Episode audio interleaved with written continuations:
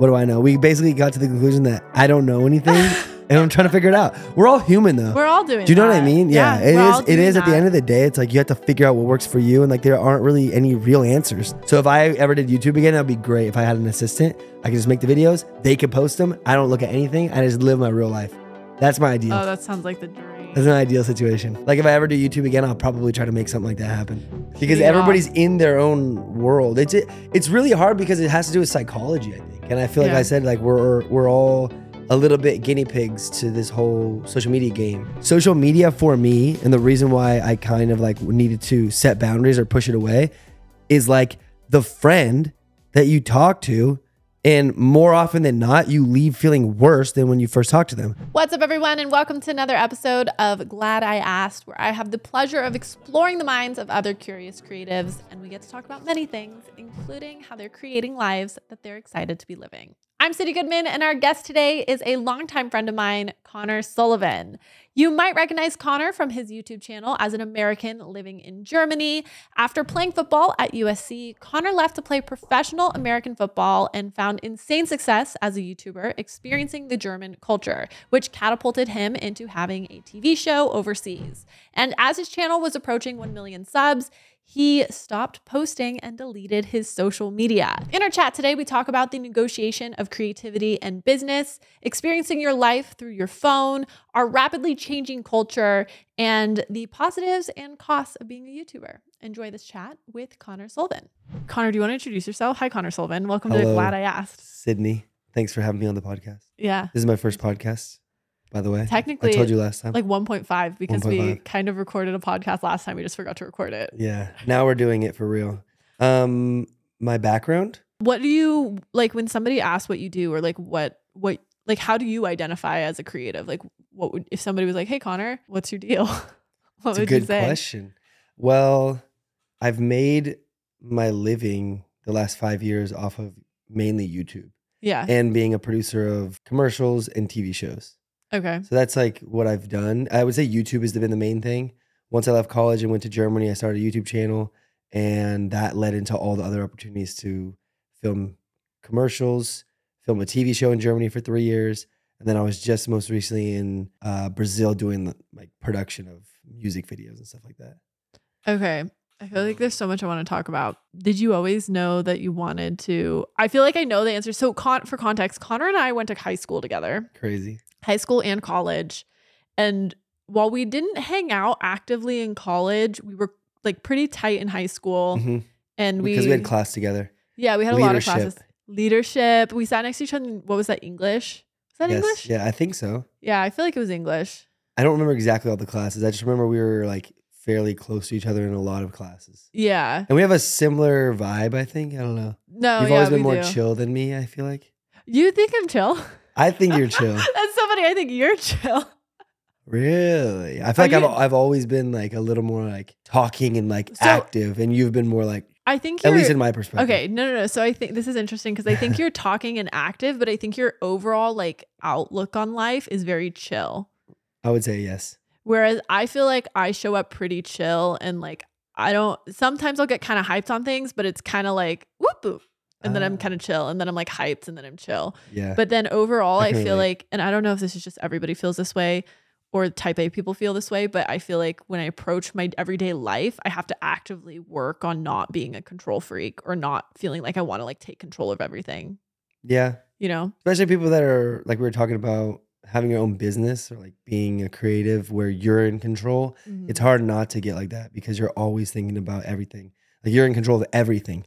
Yeah. so you kind of are like cool. forced to be a control freak indirectly, you know? Yeah. Even Yeah. Even if you're not that way. Because I'm not really like that. But then once I started doing YouTube, I I got like that maybe more Mhm. because I have to film, I have to edit, I have to field emails, I have to do everything. There's a lot on the checklist. And I think A that goes lot. for running any business, but I think that and I don't you, correct me if you don't look at it this way, but I think I have an issue of I'm a creator, I'm a creative, I run my own business, but if you asked me if I was a business owner, I don't think I would say yes. Me neither.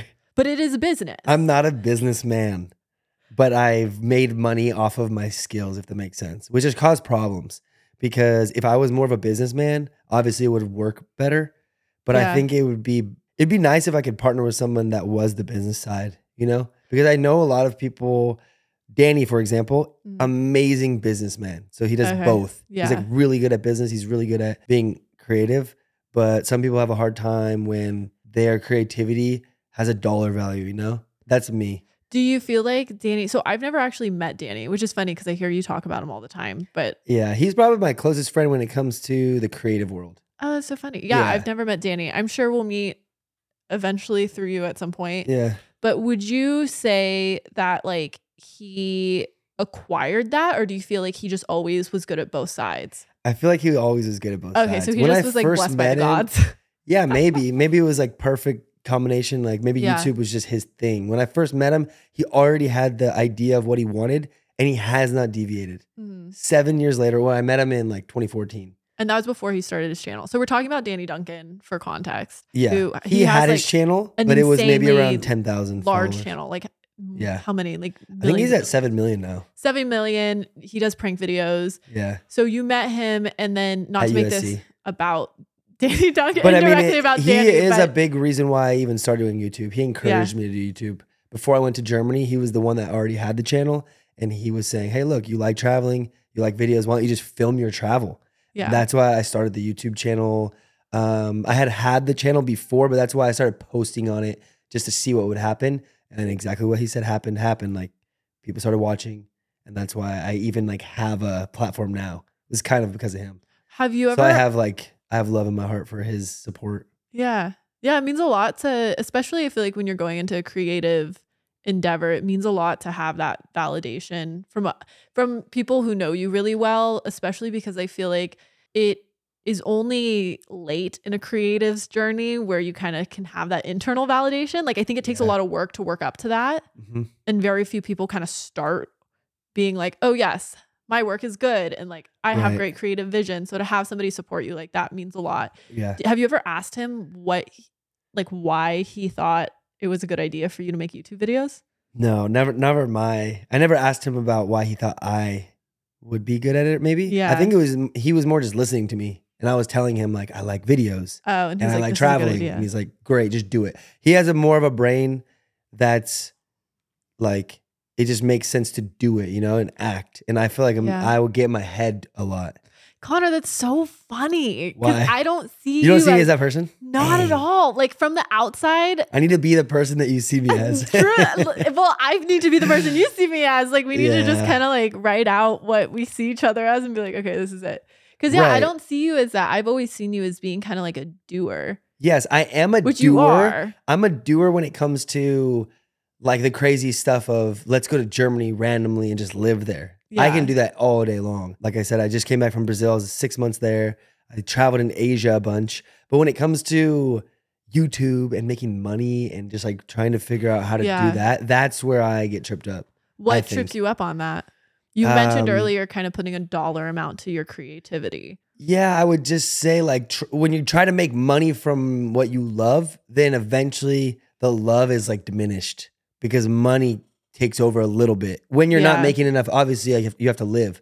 So if you start making money, let's just say when I first went to Germany, I didn't need YouTube because I was getting paid Mhm. from a football team to play. yeah. I went there and I played professional American football. So it was like low level, but it was enough where I could live and I had an apartment and I had money on top and I was cool. So I was making stuff just from what I wanted to do. Like, let's just do this. Boom, boom, boom. And then it got to the point where it was big enough. Mhm. And then I had to keep making content to make money. And that's when I was like, dang it, I don't want to just go film to make money. When you like have to Right. make content. So then I kind of got in my head and was, you know, I think it's normal. I Oh, think I what totally happens do. with people who are creatives is like very normal, but like the creative world, being able to make money with social media is really new. So we're all kind of guinea pigs in a certain way. Mhm. When I first started YouTube, it was kind of around 2015. And that was when people weren't really making money like they are now. There was the few people, Roman Atwood, uh, Casey Neistat was the guy I would watch. These were like the a few people that were making it. And now it's almost every company in the world has a YouTube channel, an Instagram, a Snapchat, a Twitter. So it's so saturated. Where in the beginning it was more just like for fun. Yeah. And then it got to the point where it worked so well that it became my job. And then Which is a good thing, it but like then internally mentally combusted. Yeah. Well, isn't that funny? I feel like the dream, well, I don't know. For me, the dream was always, oh, I want a creative job, or like the perfect Yeah. scenario would be if I got paid to do something creative, right? Right. That's that was mine as well. And you're working towards that. And then you get to that point where it tips over and it's like, wait a minute, I am doing that. Right. And then it's like, that's almost where everything starts because everything changes. Mhm. Your relationship with your work or your art form changes. Like all of a sudden, um, I mean, I guess that's just a relationship, but you rely on this thing that was a cre- that you got creative fulfillment from, Mhm. and then you're negotiating, okay, creative fulfillment for maybe like strategy plays and money plays and business plays. Yeah. And how It's do hard. you? It's very hard. I think that it's it's just a very hard thing and you don't understand it until you get there, you know? Yeah. Like I didn't understand about YouTube until it got to the point where I was making money. And yeah, the feelings change. The feelings change, you know? The Yeah. relationship is different, you know? When you first start, there's no relationship with money and or anything that has to do with fans, you know, or Mhm. producing content. That's something I had a really hard time with was people watching my content and comments got to me. Yeah. Really got to me. That's it- why when I talked to Brandon and he was like, yo, don't read the comments. Analytics. If that works for you, if that works for somebody, it's like you can read them sometimes, but I think that like when you have too much feedback, even in real life, it's a problem. Mhm. Like if I ask you and all of my friends for about a problem that I have, that's too much information. You yeah. need to pick a few people that you really trust and ask questions. But the comments are just everywhere from the people that hate to hate for no reason, just like want to write something bad, to people that are actually giving you positive feedback. For me as a creative as well, I think a lot of people can relate to this. Your brain's already thinking so much that when you get a little extra stuff, then you almost are like, what am I doing? yeah. you start pondering the meaning of life. you like ascend into this space and it's like, wait, I was just working on and I'll be the first to admit, like I, I think that comments and what people said really got to me in the beginning when I first started making videos in Germany, because I didn't know how to deal with it. What were the comments like? They're good, and I think I feel like most creators can relate to this. Ninety percent of the comments are good Yeah. because when you start making content, like your content's recommended to people that like what you do. So when I was in Germany, it was like people that were looking up German stuff were getting what they wanted. It's like American doing German stuff. So 90% of the people, 99% of the people are thinking, this is great, cool. I like your videos. Good Mhm. job. Go here, like giving positive feedback. And then there'd always be one or two people that would say stuff like, you American, like go back to your country. And even that would make me be like, damn, that hurts. Well, and it's like you take you internalize it so much, but like yeah. you don't know anything about this person. And I say I this is also I'm so affected by the comments. And right now, like even what's considered like a good or neutral comment. So we've talked about this um, in terms of like my personal content, but I'm struggling with like what kind of content do I make? And like my audience is a primarily male video game audience. And like I want to make fashion content and I want to make more lifestyle content. But the angle on it is entirely uninteresting to The current audience. of the current audience, right? Yeah. And so some of them will still support me and they'll comment things like the fire emoji or like a smiley face or whatever. And you just add so much meaning to it, right? Like Oh, to someone's comment? to someone's comment, Yeah. like you add such, you make such a story because like a fire emoji, I'll see it and then be like, oh my gosh, like they're just watching me because like I'm a pretty girl and they want to watch me like get dressed, which you know that could be true, or it could be like I was talking to my stream about it and people were like, oh yeah, well like I'll just comment and watch it because like I want to support you in whatever you're doing, and it could be that, and it's like Mhm. you just don't know, and also it's not really worth your time and energy, and it doesn't feel like the healthiest ba- use of your time hmm to be trying to get the correct story for every comment. Right. So Of I get not. The smartest thing is probably just don't engage. But like, why is it so hard? Why is it hard not to engage? Yeah. Because we're social people, I think. It's like we're social beings and we want the approval or at least like feedback.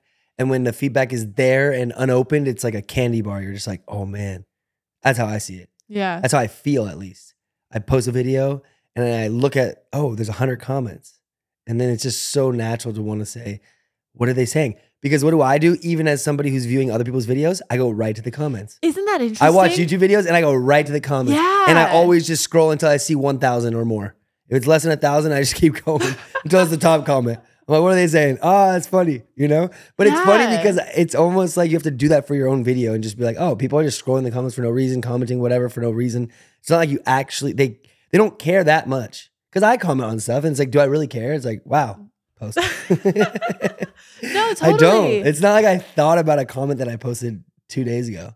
yeah, you're just know? kind of because everybody's in their own world. It's it, it's really hard because it has to do with psychology, I think. And I feel like Yeah. I said like we're we're all a little bit guinea pigs to this whole social media game, right? yeah, Like you and me and like a few people our age, maybe a little older, are the first ones that are able to make a full time living online. yeah. You think about it. Like when did iPhones come out? I think we talked about this before. I think it was like 2008. 2008, which means that they weren't really used as they are now for a few years. When it first Like- came out, 2013, 2014 was kind of when like Instagram started to blow up. I think. Yeah, Instagram came out two, uh, 2012. I remember that because my girlfriend in high school, Caroline, Caroline Sunshine. Sunshine. You know what? She's the reason why my username is what it is. I don't know if you know that. No. Okay, so my Instagram used to be Sid Good, right? Yes.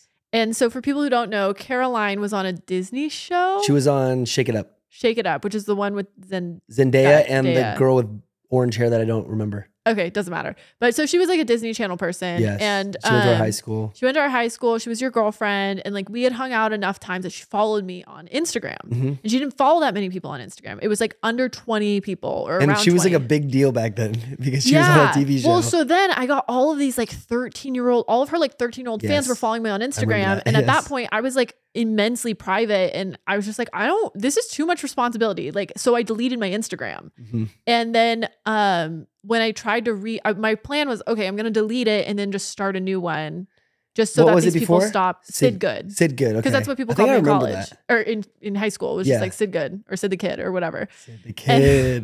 Just like that. Bring it back. And so I restarted my Instagram, but I didn't realize that Instagram, when you delete it, it holds that username.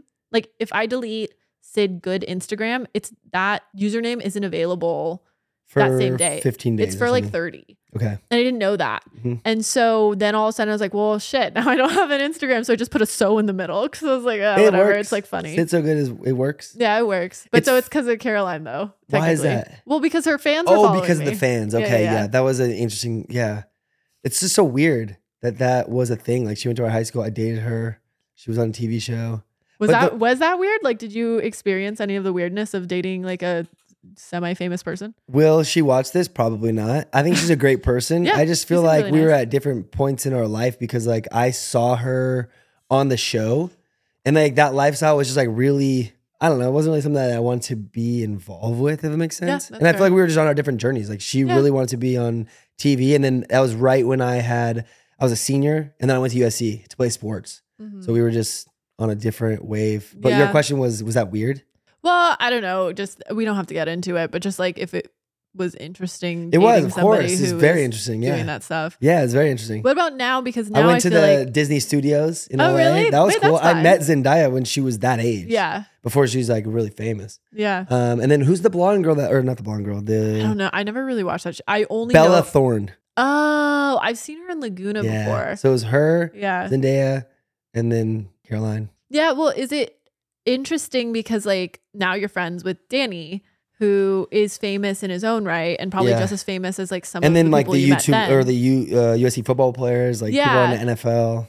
How's your relationship with that change? I feel like I'm like flipping you off. I'm like, da, da, da. um, how's your relationship with being in proximity to I guess people that are very in the public eye? Has that changed at all as you've gotten older, or like, are you still just kind of Honestly, like, eh, whatever? Yeah, honestly, it, it never really was that big for me. I don't know why. Obviously, when I first dated Caroline, like that was a new experience. I was like, wow, like my girlfriend's on TV and all these 13 year old girls know her, you know? But Yeah. that's what it was. It was like she had the following of the 13 year old girls. Um, and then USC football, of course, it's like a lot of people go. Who was the quarterback? Well, Cody Kessler. Cody. Okay. But the people that are still playing, like Juju Smith, he's oh, that's probably right. the We were there guy. when Juju was there. I Yeah. forget that. And Juju's pretty That big That all now. exists in different spaces in my head. Exactly. But yeah, yeah. And then even with YouTube in in Germany, it's like I met so many people that are technically famous Mhm. that I I like the normal life better now. That makes sense. Yeah. Like when people are just out of the public eye and they don't have social media and they're just doing their life and they have a good relationship, kids, I'm like that's awesome. Because I know all of the craziness that comes with it and it's like extra, you know? yeah. It's almost too much. Well, that's I think a really good segue to you don't post on YouTube right now. Nah.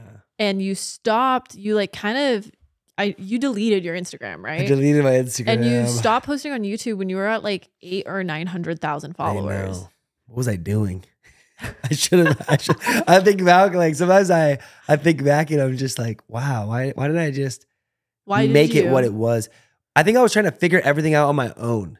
You know what I mean? Like I was alone with everything. I didn't have any other people that I was really talking to. Like at this point, I wasn't really like talking to Danny or talking to you and saying like, "Hey, we go through the same things." Like it wasn't a business for me. You know, Yeah, it was but something it that I was, really 'cause exactly you were, at the that's same how you were time. sustaining yourself. and I was like resisting making it a business. So Mhm. I just like let it die. And for people watching, if they're watching, like it probably doesn't make sense, but I basically, how do I explain?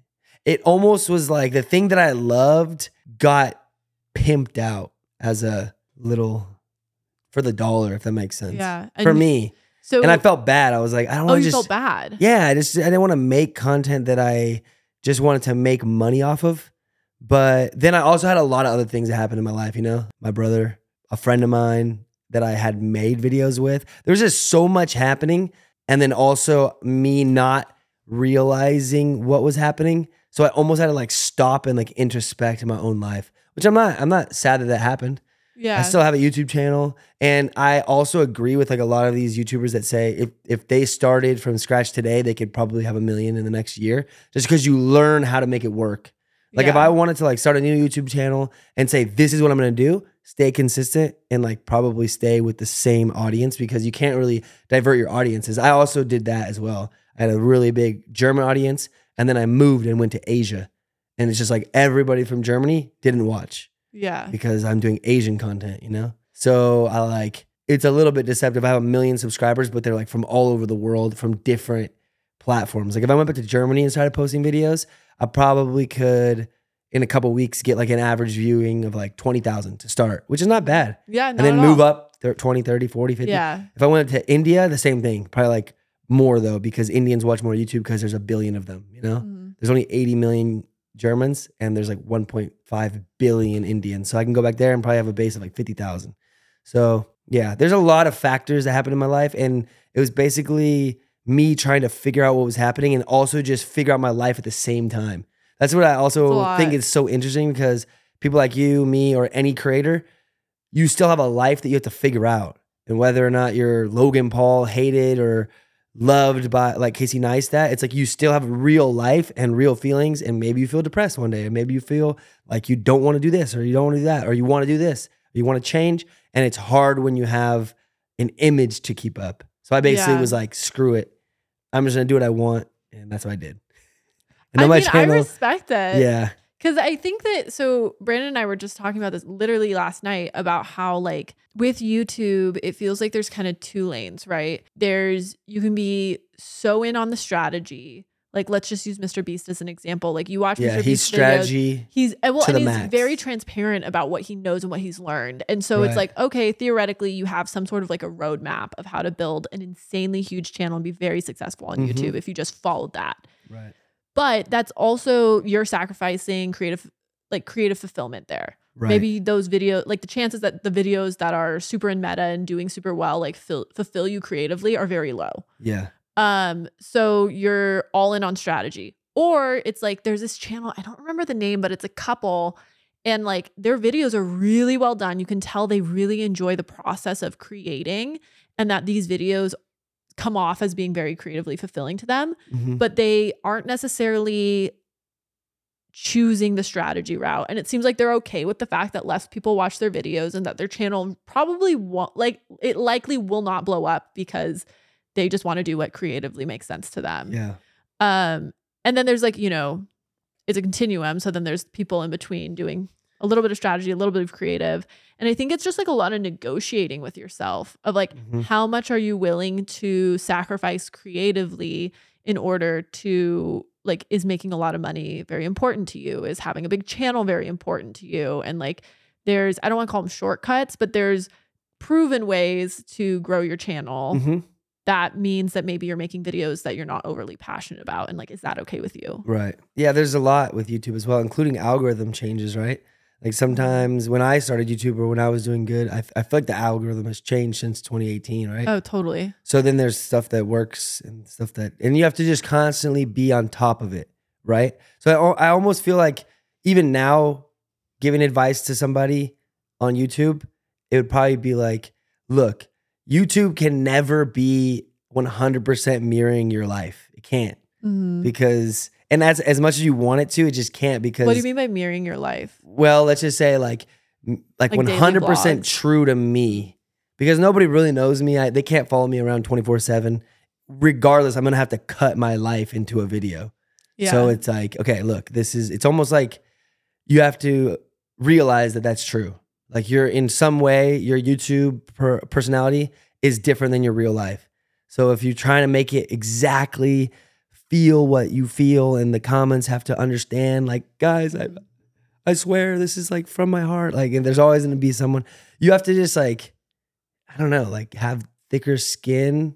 well, I think in it's a just way, accepting accept. that like That's you're great. not gonna be Yes. fully understood. Yeah, you have to and it's so much easier said than done. It that's is, something I it struggle is. with. Is it's like I want them to understand. Like a comment I get a lot is like she knows what she's doing. If I like do, Do something and yeah, if I do anything and then it comes off as like, oh, I accidentally like picked something up and like it lifted up my skirt Yeah, or something be- like that. And it's like, oh, she knows what she's doing. And to me, I used to get, I still get really triggered by that comment because it's like, no, I'm just existing, right? Mhm. And it's, and that becomes this like obsession of I need the audience to understand me 100% fully. And so I agree. I think being able to detach from like the internet persona that I am is not me. I'm not that person. It's Mhm. maybe a version of me or it's pulling out certain aspects of my personality, but I think that makes it easier to stomach the fact that the public is going to misunderstand you, whether it's on purpose or Right. not. It's true. I mean, I would get the same thing. I go to Germany and I film a video and people say, he's just here to get views. It's like, no, but also yes. It's like, I am posting a video so I can Yeah. get views, but it's not because, yeah, it's hard. I can't even explain it to somebody. Even Yeah. if I, like, they listen to the podcast, people will still be like, yeah, bullshit. Yeah. Someone can say that. Well, it's ju- again, I think it just comes down to like maybe like a deep sense of security in yourself. that it's like- hard. it's so hard that it's like, okay, I know who I am and I know what my motivations are. And like that's, but where it gets hard for me is like the, and that's okay if no one else understands that. yeah.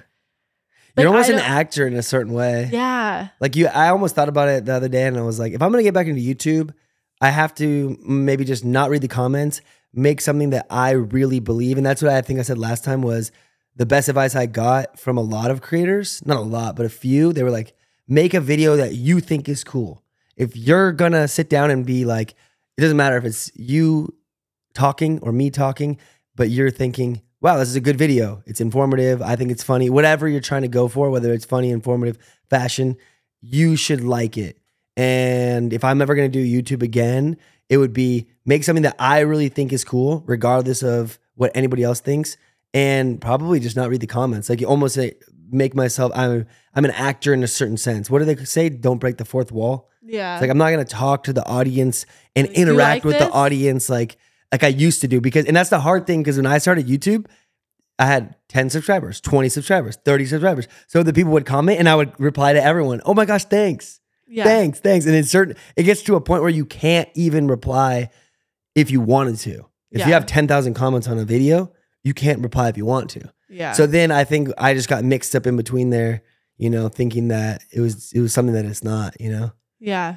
Yeah. I mean, it's it's tough. It's a lucky position to be in. For Like I feel so blessed that my work is so creative. Yeah. And there's no blueprint like we were talking about earlier. No there's no proven route None. of here's the balance of like understanding if your audience likes it or if reading the comments or whatever. I find, I don't know if you struggle with this, but I find like trying to balance like humility, right? Because I don't know everything. I know a lot about making videos. I've led video strategy for some really big companies Mhm. and like like I know a lot about making a good YouTube video. And I don't know everything. And the algorithm has changed so much. And it's like how do you balance, I guess, making something and being confident in my skill set while also accepting feedback, I guess, Mm-hmm. on this isn't a perfect video and like I still have a lot of room for improvement Yeah. and like ba- yeah, balancing that. How do you balance that? Yeah. Hmm. Like balance your creative, I guess um like conviction. I feel like uh, asking people that you really respect and trust is a big thing, right? Because you're not going to ask everybody. Yeah. If there's somebody that you're like, hey, I really value this person outside of YouTube and I feel like they have my best interest in mind, like asking with an open mind is really good. Danny is someone that I've done that with, you know, Mhm. just talking. You as well, like be like we just have honest conversations, and I feel like, yeah, being able to be open and authentic with people is a really big deal. Um, what do you find that sometimes you don't want to ask because I definitely do. I mean, I've done everything myself for my whole career. It seems talking about not knowing everything, like nobody really knows everything, right? And it's cool. That's and it's exciting. a good thing. It's exciting, yeah. Well, and okay, It so makes it challenging as well. we were just talking about the challenge of we're both in kind of this transition period. And the challenge of that being that it's like, you know, you don't know if you want to go back to YouTube. If you go Mhm. back to YouTube, what are you making? For me, it's like, I know I want to do content. What kind of content am I making? How much am I willing to, what do I want out of it? Do I want to make a really big YouTube channel where I'm doing like, I don't know, like hauls or what's in meta and doing those types of videos? Do I want to do something that's like more creative, but maybe people don't- aren't less proven interest? I don't know. It's tough. And it's cool because you have a lot of options, but it's also Mhm. stressful because you have a lot of options. Right. So like what how do you How do you how choose? are you yeah, how are you coping with not knowing what to do next? Ooh, a good question. Well, I just came back from living in Brazil. That was great. I learned a lot. And yeah, now I'm in the position where I'm just thinking, what's next? How am I coping with it? I don't know if I even have an answer. I think I'm just like taking time Because it's stressful to be with my friends, talk to my family, and figure out what I want to do. how are there's always- for things? Dude, the Like, money you- that I saved. Yeah. So that's the that's another thing too. Is like YouTube really worked well for a few years to the point where I could save money. But Yeah. now I'm like, and I also lived really cheap. For example, when I lived in Brazil for six months, the rent there is a lot cheaper than America. How much do you think you spent living in Brazil for six months? Ooh, probably like mm, twenty grand. For six months. Yeah. So there you go. good. You know what I mean? So then like if Yeah. you still it's That's it's like less than five grand. It's it's uh, month. twenty grand. Well, I was there probably for like seven months. Uh, I'm trying to think. I, I feel like I only spent two thousand dollars a month. It's like fourteen probably, realistically. And the stuff that I was spending on top of that would be like equipment, like a camera. But as far as living, it's very cheap. It's five. The dollar's five to one. So that was nice. You know, it's like Mm-hmm. Yeah. even if I was eating, like I was just telling you earlier, like I bought a cappuccino here for an amount that's just like too much, and there I'm buying a cappuccino for a dollar. You know. yeah. So that's nice. And then the the rent is less than a thousand dollars easily. I was I had a really nice place for seven hundred dollars a month. You know, so I've lived my travel dream through YouTube, and that has been really nice. And then the money that I have saved up is like what I'm living off now. And yeah, I have to think about that, right? And even getting a normal job is not really a problem for me. I'm not gonna be like, hey, YouTube was so good that I can't get away from it. I wouldn't mind um, when I say normal jobs, like nine to five, I wouldn't mind working for somebody else. Mhm. But I'm at that point where I'm thinking, am I going to work for somebody else as maybe a video person for a company, or am I going to continue doing creative work like I've done? You know, so it Yeah. is challenging, and I, I I don't really have the answer right now. I feel like a lot of I mean, I creatives get to that point, right? I don't either. Well, it just it does seem like a life cycle, right? Yeah, Where it feels like um you kind of strike strike gold. You want a creative job. You figure out a situation where now you can do it full time. hmm You're doing it full time. You whether it's burnout or there's some aspect of it that's like droning on you to the extent that you have to step back and take a Mhm, break. mhm. And then and then you decide like, okay, well, am I coming back to this? Like, how is it different? How is it the same? Or am I gonna go do something else? yeah.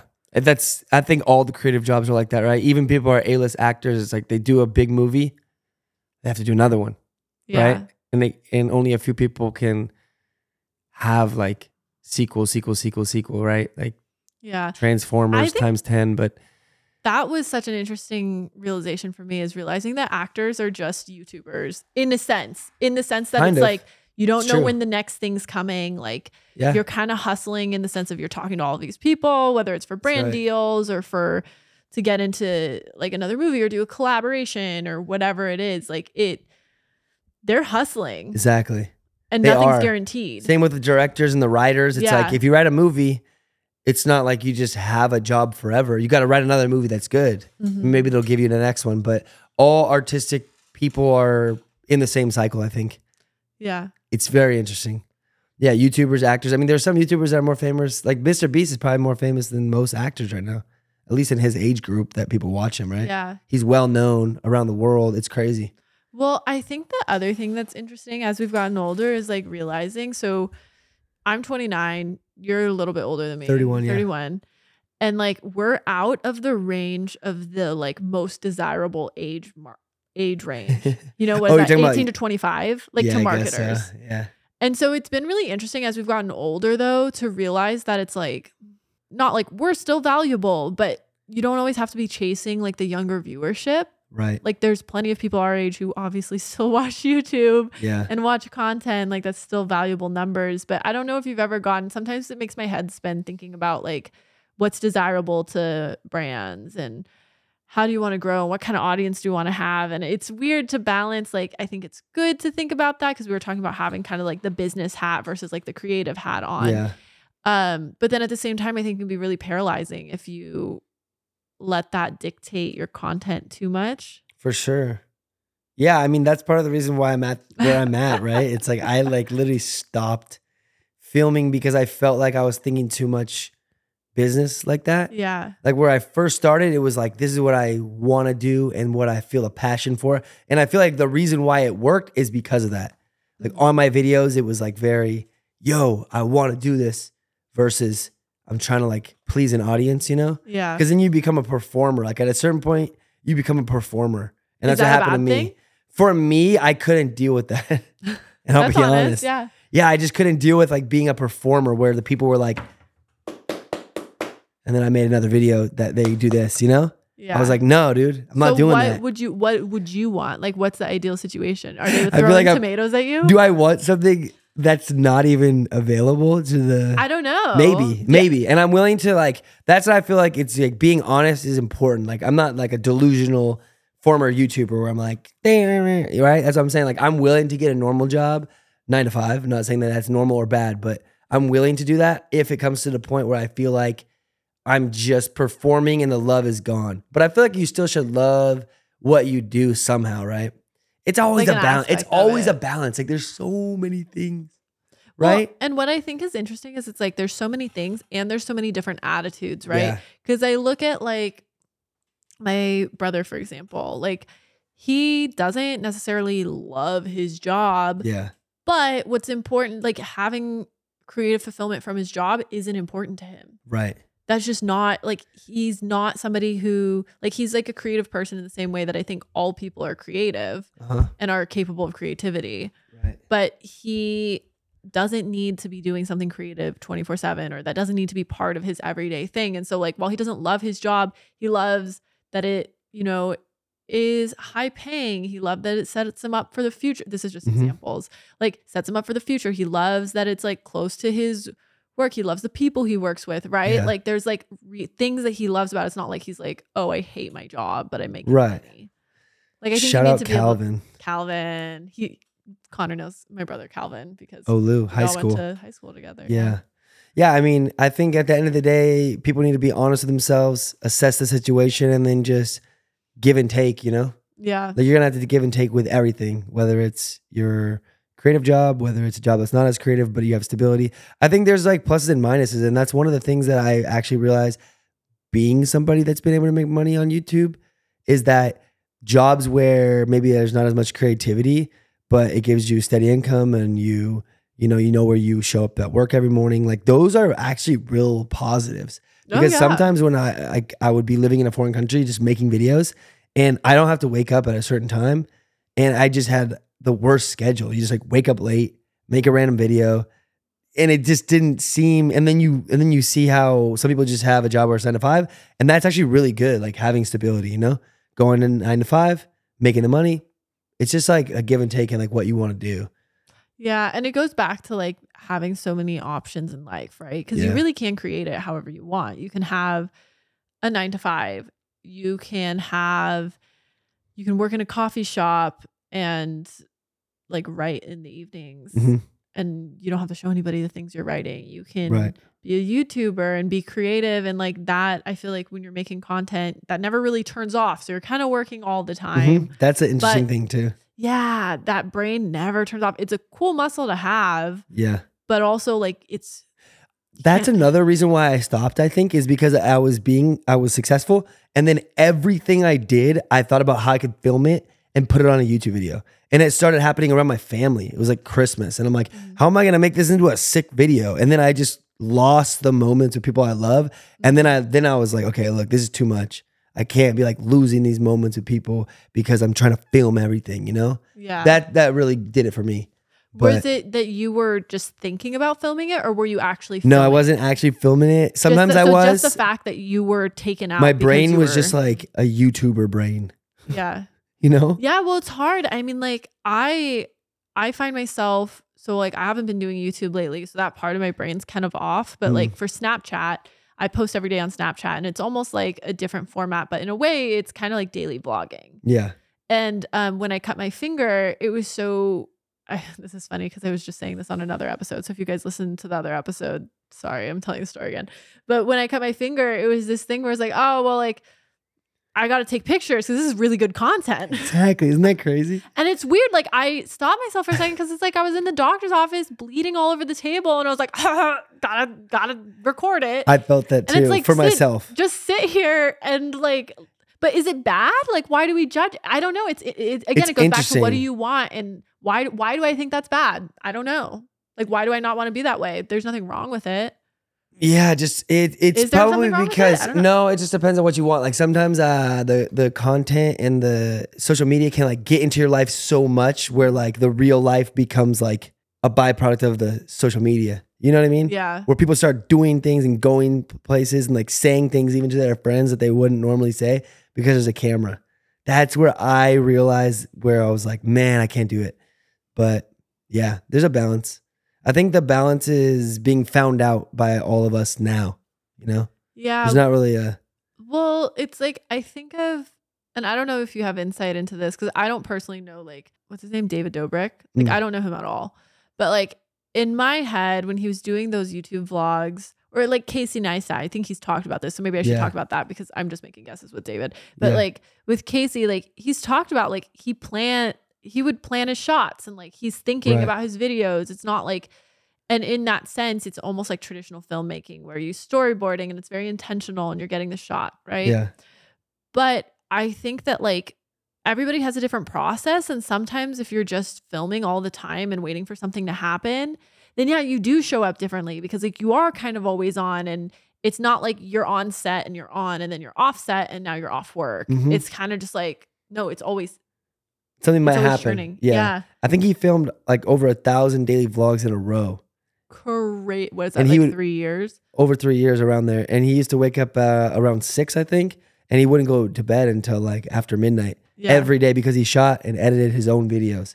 And I think he even talked about that with his wife. His wife was a little bit upset at that because he wasn't really there. He was just Casey Neistat, the vlogger, which worked monetarily. and with a lot of obviously they're super successful, like Yeah. have a lot of money and security now. exactly. but like at what cost and and then it goes back to like at what cost and like does that cost bother you because i think some people say oh at what cost he wasn't present for his life hmm and like that's not what you want and then some people are like yeah well at what cost like he kind of grinded for three years and now his family and Yeah. his future generations are probably set hmm and never have to worry about money ever again Yeah, it just it, again it just kind of comes down to like what do you want exactly. I think- Everything's gonna have that stress factor, so I you just gotta figure out what you want.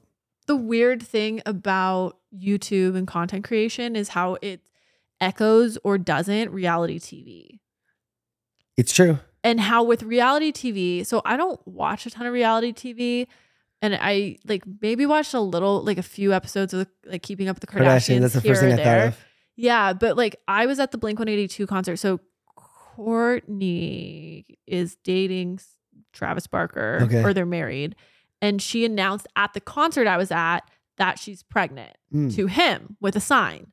And that's obviously for their TV show. I don't know if she would have done it you know, who cares about the motivation? But she did it and it's going to show up in their TV show. Right. And it was this really weird moment where it's like, I'm aware of the Kardashians, I'm aware of the cultural influence that they possess. But to be there as a human and she's there as a regular person, sharing this really intimate and exciting, like life news with her partner. Yeah. And it's like equal parts genuinely their life and for a TV show. I don't know, like it even hurts my brain trying to explain it right now. Mhm. It's just this really odd thing where it's like, is it performative? Does it matter if it's performative? Or is it real life? Is it not? I don't know. Doesn't Yeah. matter.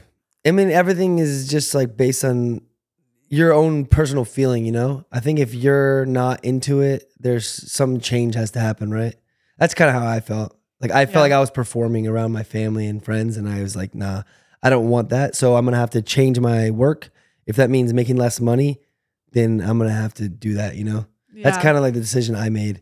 And that's why I'm at where I'm at, where I'm going to say, if I'm going to go forward, I'm going to go forward with the information that I have. And if I'm going to do YouTube, it's going to be like a partition of my life instead of all of it. Cause I also was the guy in Germany where I kind of had my camera in my pocket. And like if something happened, you know what I mean? You're looking for stuff. So I don't really want to make that anymore. That's why the people that do the react videos or those things that are happening now, it seems a little better for like the creator mind where it's like, okay, I'm sitting down, I'm reacting to a video, then I turn it off and I can go outside. More contained. Yeah. You got to contain it. Otherwise, it will like envelop your whole life in a certain way. Yeah, it's interesting because I find that for better or for worse, I have some pretty strict boundaries that I've put up. That I mean, strict is relative, but where like I don't want to, I don't care if anything interesting happens, I will not film this. You know, like I'm not pulling my camera out, I'm not taking a picture, or like I'm giving myself, I will take one picture, for example, when I go to the concert, Mhm. and that's what I'm posting, and that's You it. put that on yourself. yeah. That's nice. It's good. I mean, it's good. And I think that sometimes it's like, Having boundaries is actually sometimes better for creativity because Yeah. you're focusing your energy instead of just being like, I can take any picture at any time. If you're like, I'm gonna take one picture, then maybe you're gonna like think I have one picture, so you're gonna save it for the right moment. You know, it's very interesting. I well, I actually heard that as a quote from like architecture people. They said the more constraints the architecture student or designer had, the better and more creative the design was because it was built within like those confines. exactly. if you Well- can just do anything, then it just becomes like this. It's too. It's overwhelming. It's too much, yeah. Yeah. And you know what's also crazy? Have you ever heard of like the observer effect? Mm-mm. Where like when you observe, they they they did this like experiment with particles. Like when you observe these two particles, it's a really long, drawn out double slit experiment with like electrons. And when you observe the electrons, they they went to a very specific portion of like this piece of paper that they were shooting the electrons through. It's hard to explain, but basically, when when they observe the electrons, they uh, they behave differently than then when they weren't observed, and they, They just, just knew if they were. so basically, they like shot electrons through this this double slit, Mhm. and when they didn't observe it, like when there wasn't a camera looking at it, it like went to this like spray array, like basically saying that like the light was diffused all over the paper, like it could have been in any one of these How did they get that information if there was no camera? based on like what happened with the Oh, photons, okay. like made a dot on the on the, Got the board. it. Okay. And the whole point is to say that when they observed it, the the thing went to a very specific spot.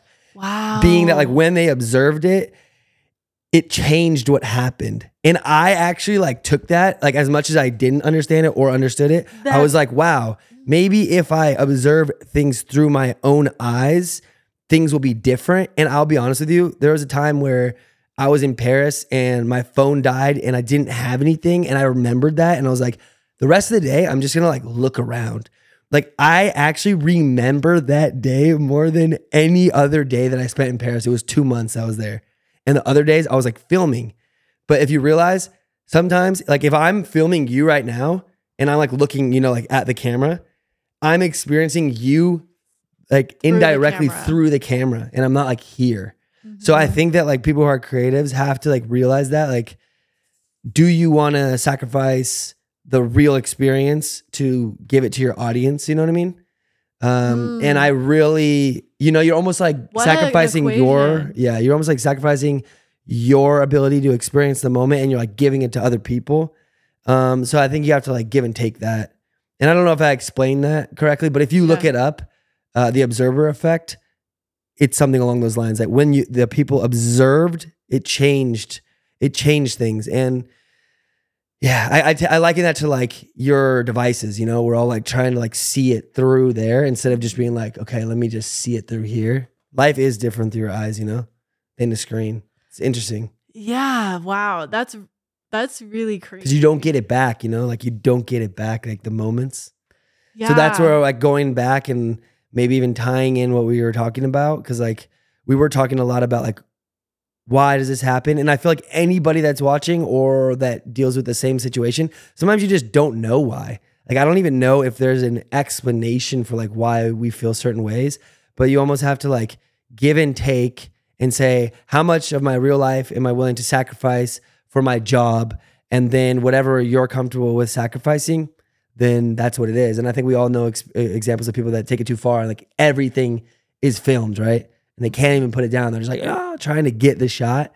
That's too much. But I think like like you said, like one picture at the show, or today I'm not using my phone, or my YouTube channel is defined as this. I think that's a good thing. You know, if you can define what you're doing and tr- kind of try to stick to that. But I think it like success and money can be so tempting, right? Of course. I think like especially with YouTube or Twitch, like with Twitch, you can the more hours that you're live, the more money you're making, right? Of course. And similar with YouTube, the more videos you're putting out, the more money you're making. If you Yeah. put out 7 videos for the week, even if those videos are only getting let's say 20,000 views a video, Yeah. you're going to make more money than if you put out one video a week that's getting 20,000 views. Like Exactly. obviously and i think it can be really tempting to Go for the money and the views. Yeah and I- the thing is i don't think it's always a bad thing. I think you just have to understand what you're doing. Like Mhm. you need to understand the sacrifice that you're making and maybe saying like okay i'm going to daily upload for one year or for three months and then i'm going to check in and see how am i feeling? Am i experience do i have enough balance? Am i experiencing my life enough? Because i think it's so easy to like let your life slip by. Hmm Definitely. It is. Got to think about it. dude It's give and take. Same with people that work in, in nine to five, right? It's like, yeah it's like, what am I going to sacrifice for this job that pays more? You Mm-hmm. know, maybe you have a kid and you're going to take a job that pays less because you work less hours so you can spend more time with the kid, but you're going to have less money. So it is all just like a numbers game. It's like, what do you Yeah. want to trade for what? Um, it's a blessing to be able to make money in general, right? Because some people are struggling with that. But yeah, at the end of the day, it's like, what do you want? And you kind of just have to make your own decision and feel comfortable with that. Because there's always going to be people that tell you that you should do it differently, right? Mhm. Maybe And you should do this. Maybe you that should goes make back more to the money. comment thing Exactly.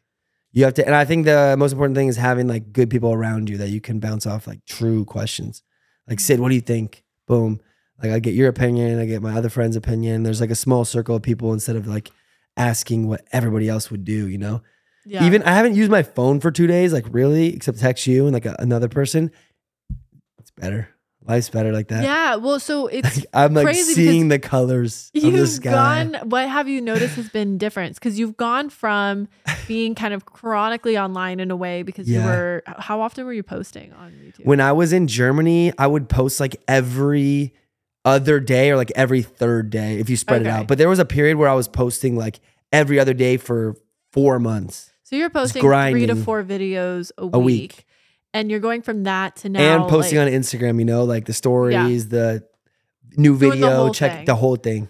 and like now you are hardly like you don't even have cell service. You only use Wi-Fi. Yeah, because well, that was another reason. Yeah, I had my my cell phone broken, but yeah. it's it's nice. It's actually a really nice thing to not have a connection to a world outside of the one that you're living. I would say, is it possible to do that forever?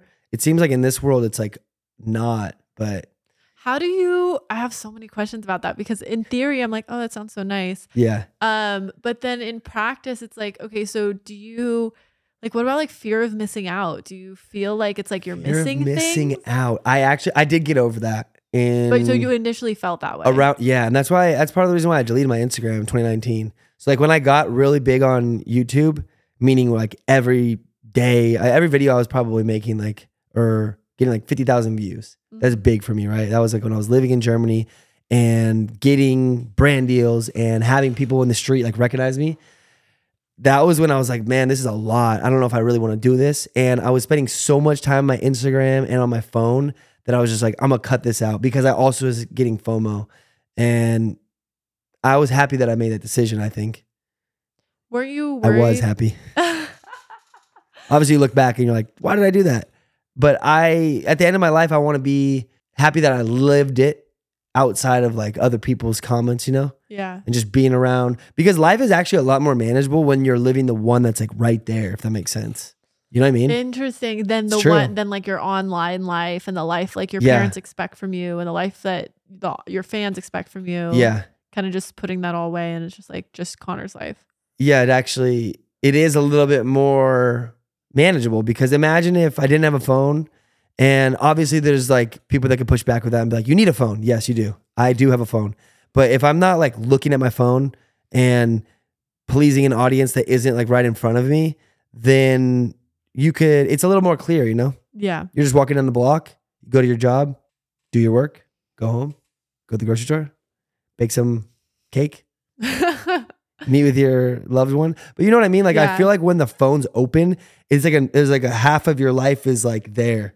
There's like another door. You could like open it. it's like an open door and it's just you're like, letting things in. and you're like, oh DMs, oh like like you know what I mean? It's so much. Well, and I feel like it's difficult because, like, and I don't know if, I mean, when we text, so our text messages are like all over the place. It'll be like one minute you're sending me like three texts and then I don't respond for a few days. And then you have another thought and you're sending me like five texts. And Yep. then I'm responding and I'm sending you my response and Triple I'm sending you like six more texts. And then Yep. like our texts are so like, ah. it's almost impossible. yeah, but every time I see you, I feel like I always apologize. better. t- but this is so much better. It's so much better. But I feel like I always apologize. I'm like, oh man, sorry. Like I've been so busy and then I forget to respond. And then when I do respond, I'm responding so much. And like, how do you get over the pressure, I guess, of like letting people down? Because I think there is an expectation that you're always available. I think I've let people down so much that it's just it's just over You're at this point. You're no, like, like, because I when I first went to Germany, mm-hmm. I got rid of my phone number that I had had my whole life, and then I came back in 2018, and people were like, "Dude, I texted you," and I was like, "Oh my gosh, I'm so sorry. I don't have the same number." And the amount of times that I've gone to a new country, got a new number, lost my phone, like people can't get a hold of me. I feel like the, everyone just kind of like gave up. But then at the same time, I'm like, great, like I'm living life back before phones existed Did that feel lonely? a little bit, but then I realized that I want to be in the moment. I think I'm like kind of trying to like go and live a life before phones, you know? Like if I could eventually get rid of my phone, I will.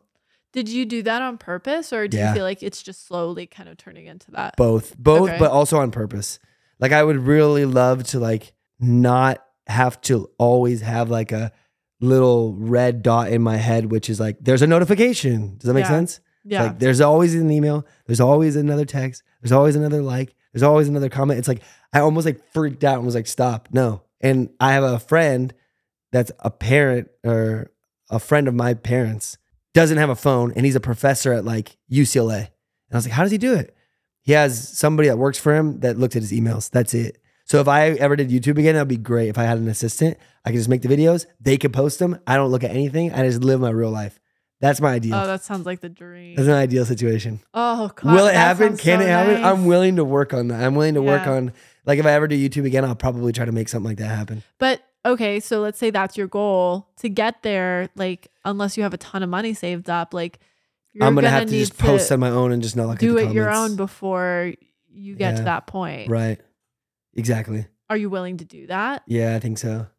I'm willing to like do the hard work to get to that point, I think. Yeah. If I ever was gonna do YouTube again, I think I have to because I'm I'm not able to do the phone in a in a good manner, if that makes sense. I'm not healthy with the phone personally. yeah. Because my brain is already, how do you say, like artistic. Where like when you're artistically thinking, you think about a lot of stuff. So I feel like I think about a lot of stuff naturally, even in like high school, you know, Yeah. like, doing all this stuff, and then the phone just adds like so much noise that I almost am more productive without it. So I would love to be able to find a way where like I'm not using the phone, but still getting my stuff done, which seems impossible. I feel like I'm almost like asking for something impossible. But then I think back and I'm like, how long ago did we all not have phones? We remember. Don't you remember when you didn't have a phone? Third grade, fourth grade.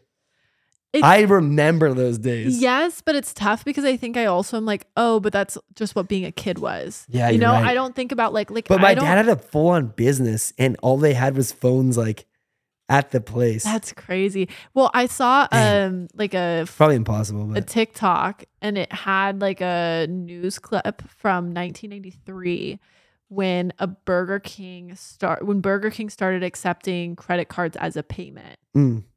In 1993. And like that tripped me up to realize that there was a time before us that like credit cards weren't accepted. yeah, exactly. And now it's Cash. flipped to where now cash isn't really accepted a I lot of places. I know.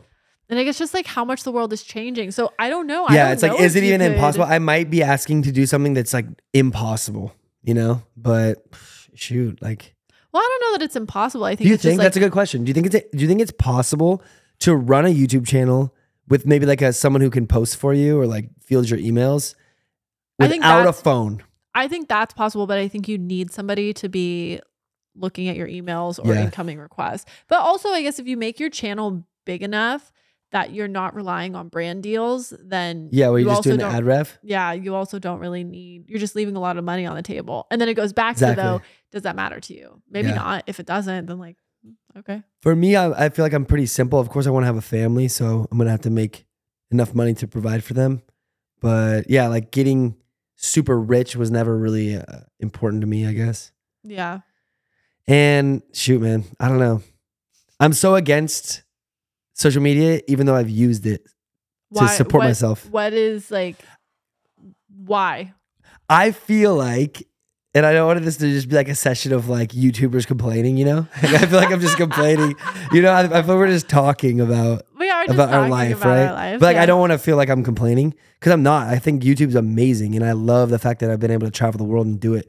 But I do feel like social media adds so many thoughts into your life that don't have any value at all. You know what I mean? Mm-hmm. Yeah. It's like this these thoughts that are like a random fact or a random comment or like knowing how many likes you got or views you got made me like overthink a lot. I also though don't think that it needs to be super black and white for everybody, right? I think Yeah. that like you can feel like okay, you know, I think Instagram can be very stressful because I'll have like a DM from somebody. My friend Matt DM'd me on Instagram. He texted me the day before in a group chat and then solo. And this was these were all different streams of communication. It's not like he was like bothering me to try and respond to him. It was like Yeah. we're having one conversation in our text message. He needed a response. We're having another conversation in another group chat that like he responded to, and the people in the group chat needed the response. And then he DM'd me about something else. Maybe he responded to a story, and like it was stressful because I felt like, and I love Matt, but I like felt like okay. I have an answer to one of those, but I need to sit down and come up with an answer to the other two or response. And so, like, I'm going to sit down and I'll respond to him on Instagram and then in the group chat and then solo, but I don't want to post on Instagram before I respond to him because, Of like, course. you know, and that like that's because you don't want to be rude. That's of course. stressful. It's just a lot. And then multiply that, and I know I'm not the only person that has this issue. No way. And it's like, and then multiply that by like Honestly, like so many how many people, do. How many people liked it and what the comments are. I feel like everybody does that. it's. I think it's human nature. I mean, it's a dopamine machine, right? Yeah, dopamine machine. like you're looking at it and it's saying it's giving you validation. You're getting a hit of dopamine. Like that's literally biology. So you come back and get more dopamine. Is there a way to healthfully have social media, do you think? I mean, I'm sure it exists, especially because it's such an integral part of relationship. Do you think so? Social media? Just like contacting people that don't live in your current area type thing? Well, I don't think it's it needs to even just be in your current area. I just think that I think of like friendships, right? This is going to seem like Yeah. a tangent, but I feel like a lot of the female friendships that I've had, they they usually results in like there's a group chat or like a one-on-one texting thing and you need to be responding like people are talking constantly, mm-hmm. right? And so like if I didn't have a phone or like for me I'm so bad at responding.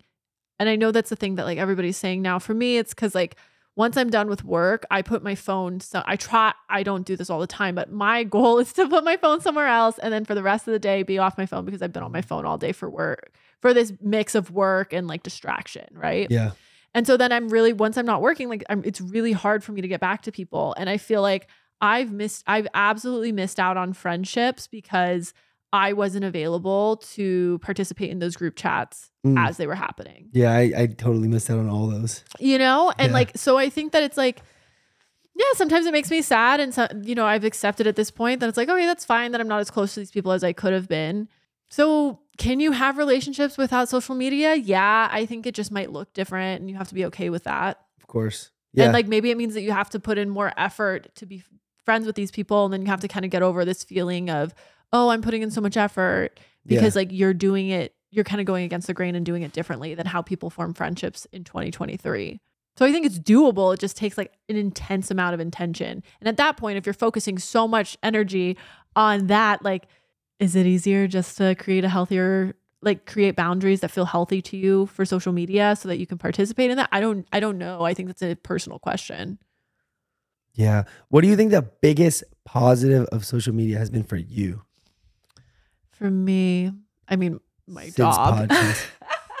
What do you my mean? job being Like- able to have this as my job Being able to the biggest positive is like being able to create for your job, make make, it, make money, like make live money off that. live off of that and like grow and become an entrepreneur and like have Yeah. my own business and be in control of my own time i think aside from that the positive that i see it having like culturally and i think this is kind of taken so far that maybe it's a negative now but is that i think you're exposed to the way that different people live their lives Mhm. in a way that like we weren't before, right? Like me as somebody growing up in Orange County, Southern California, my entire life, I have seen videos from the perspective of people living in Missouri, of people living in China, of people living in like France, and that like I have a better understanding theoretically of what it's like to be that person and have those experiences that like I just will never un- necessarily understand firsthand. And so Mhm. I think it's it can be good because it can open your eyes and if you're open to learning that information and like really internalizing it, it can make you more empathetic. True. I think the problem though is that people not everybody's open to that. I think that people tend to think that like one opinion is the opinion of everybody that lives in Missouri or everybody that's had this experience in France. Mhm. And then I think sometimes it's like too much information. Like I, I think as people, we weren't necessarily built to have that much information, right?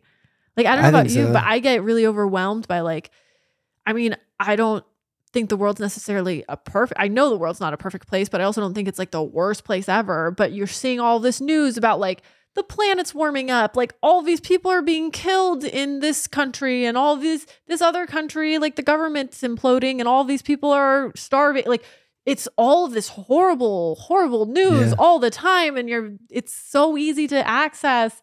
And it can make you feel really helpless, and then you feel like a bad person because you're not doing anything about it. So at the same time, I think you know it's it's a double edged sword. Um, I It think the really reality i think that the reality of that question though is that like social media is here to stay. I don't think it's going anywhere. I think if you want to, if you feel so strongly that you want to disengage, I think there's nothing wrong with that. But you're gonna make certain sacrifices. That's okay. Um, otherwise, I think you just need to accept that like, okay, social media is here, and like get really clear on your boundaries Mhm. and where, at what point does it overextend and like is it unhealthy? Like I had to stop watching, especially with TikTok and how it serves you. Its algorithm is so crazy and it serves you. You watch one video on a sad cat, on like some cat getting ran over and then they rescue it and nurse it back to health. And you're seeing for the next hour videos of sad animals getting abused and then hope maybe Whatever or maybe holds not your attention, they actually they feed more of it to you. time Yeah. they time how much you watch each one, and then they just feed more. It's like A/B Exactly. testing, right?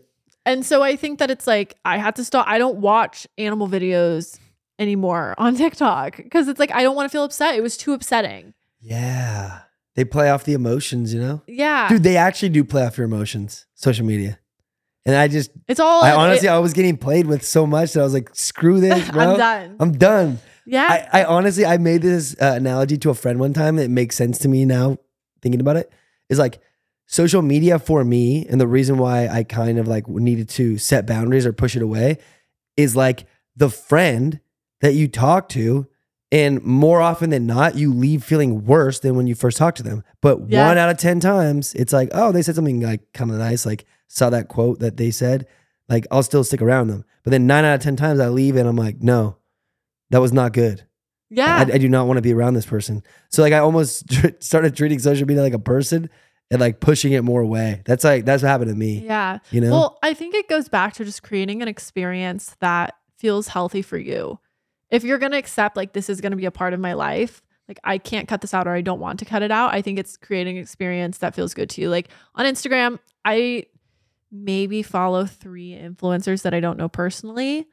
And, like, I'm really intentional about honestly, there's one I probably should unfollow because when she posts things, I find myself being like, oh my gosh, like she has all this stuff. Do I need all this Yeah. stuff? Or she looks like this. Do I should I look like this? And it's like she's an exception. And it's because I really should unfollow her. No, nothing against that creator. It's just like it makes me feel bad. Mm, But everybody else that I follow on Instagram, at least, and Instagram's easier to manage than TikTok, since TikTok, I feel like you see people that you're not necessarily following.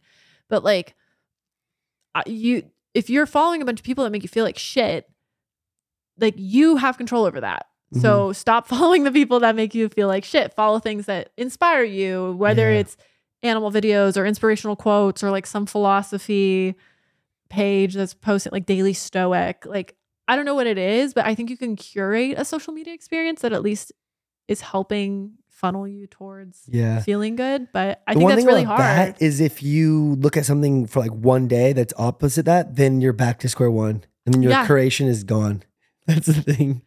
For me, that's why I had to like it's distance hard. myself because it's like it's so hard for me. I just feel like I'm maybe I'm a little more old school, or I'm trying to be that way. You know, Mhm. I'm trying to just be more old school. So like I don't mind if I don't involve myself in like the social media world. That's why I, I am at the point in my career where I'm like, okay, maybe it is time for me to get like a normal job. You know, I wouldn't mind that. and that's a decision that you're making, right? And I Yeah. think that's good. I'm in the middle of it. You're like, man, social media isn't working, wasn't working for me, and isn't working for me currently, and so here's my other option. Yeah, I mean, I I used it well for like five years. My dream was to travel the world. You know. yeah, and like I basically made enough money to do that, and I'm happy. So it kind of like gave me what I need, and now I'm like thinking about what is it going forward because I do want to have a family. yeah. You know, I'm 31, and I think in the next couple years I would like to meet somebody and have a child if possible. Yeah. you putting the call out? Huh? Said you're putting the call out. Oh yeah. No, not really. And I also want to meet the person that I that I am gonna marry in person, you know? Like I want to just be at the library or like at the church or wherever I am, you know, at a restaurant. I feel like that seems so romantic because it doesn't happen anymore. Yeah, But it used to all the time. So it will, you know, I think. If. I'm off social media and just walking around and meeting people and like meeting my friends, friends, friends, and just talking to people, I feel like I I want that, you know? yeah. Well, I did dating apps, um, but I also I definitely had dating apps, you know? just look, I'm not dating anybody. yeah, just met them, you know, like Yeah. had a couple of dates, but not saying that dating apps are bad. I don't think they're bad, yeah. but I feel like there's something to be said for like meeting people in the natural environment. And I think that works too. I met Brandon through a friend of a friend. Yeah, Yeah, Perfect. but and then my brother met his now wife through Hinge, there we go. and they're great together. So, okay, before we sign off, Brandon. before we sign off, And um, Calvin, dude, he actually met he met him through Hinge. That's cool. through Hinge, yeah, I have friends that have done that successfully too, but I've also had friends that done that unsuccessfully. yeah. You know what I mean? Uh, Well, and I mean, when you meet people in person, though, there's I know plenty of people who've met in person. Yeah, it doesn't work either. It doesn't work either. Yeah, so, whatever. What do I know? We basically got to the conclusion that I don't know anything, and I'm trying to figure it out. We're all human though. We're all doing. Do you know what I mean? Yeah, it we're is. It is at the end of the day. It's like you have to figure out what works for you, and like there aren't really any real answers to these questions. They're not like Mr. Beast knows everything about YouTube. You know what I mean? Yeah. He knows everything about what he's specifically doing. But at the end of the day, I feel like you have to just like manage your own life and like find what works for you with people that you trust. Yeah. Well, I find myself getting really paralyzed, like, because I love researching information. Like, before I make a decision, like, I want to get every opinion, Yeah. every angle, really understand it. And then you get like decision paralysis where it's like you almost have too much information, right? Could be. And I think at a certain point, you need to just like say, okay, I know what's best for me and it feels like it's this. And then understand, like, I can course correct if I need Yeah. to. It might Intuition be- is real. I've yeah. learned that. Oh, yeah. I totally Some believe that. a lot of times like I'll know exactly what to do and then whether it's four hours later or like four weeks later, it's like I make the decision that I knew in the decision. very beginning. Yeah. So I feel like getting in tune with what you actually are, what whatever that means to you, it's like you're knowing, and that's where getting off social media is good because a lot Mm-hmm. of times people will mistake intuition for what they saw recently that's Yeah. working on YouTube or what they saw recently other people are wearing. I feel like if you just like actually like do your little meditation, you'll be like, that's what I would like to do, and then you move forward, and then it, in my experience, it like it's a positive thing to do. Yeah. I would agree with that. Yeah. Okay, well, if people, we'll have to have you back so you can tell travel Dang. stories. I know what the 'Cause we didn't even we get didn't to even talk any about of that. that. So we'll just have one episode and you can come because Conner has some gnarly travel stories. Like, Travel stories, yeah. I mean, I've been around the You've world a little bit, yeah. and yeah. so we'll have we you back for another stories. one. Thanks But, for having me. Um, where I don't know, do you want day. people to try and find you? no, no, it's okay. You guys don't have to try to find me. Nah. What's your old YouTube channel? I mean, my name is Conner Sullivan. If you just Google that or type that into YouTube, it'll my old videos will be there, and Yeah. I might start posting again. Yeah, But I don't want to promise anything, you know. No, you shouldn't. Yeah. Okay, well, thanks, Conner. Live your own by. lives, guys. Delete all social medias if you don't make money off of it, and just live in the moment. That's how I would say. But Baha- what is your? Bora caralho. There we go. Bora caralho. Thanks, Conner. Thanks.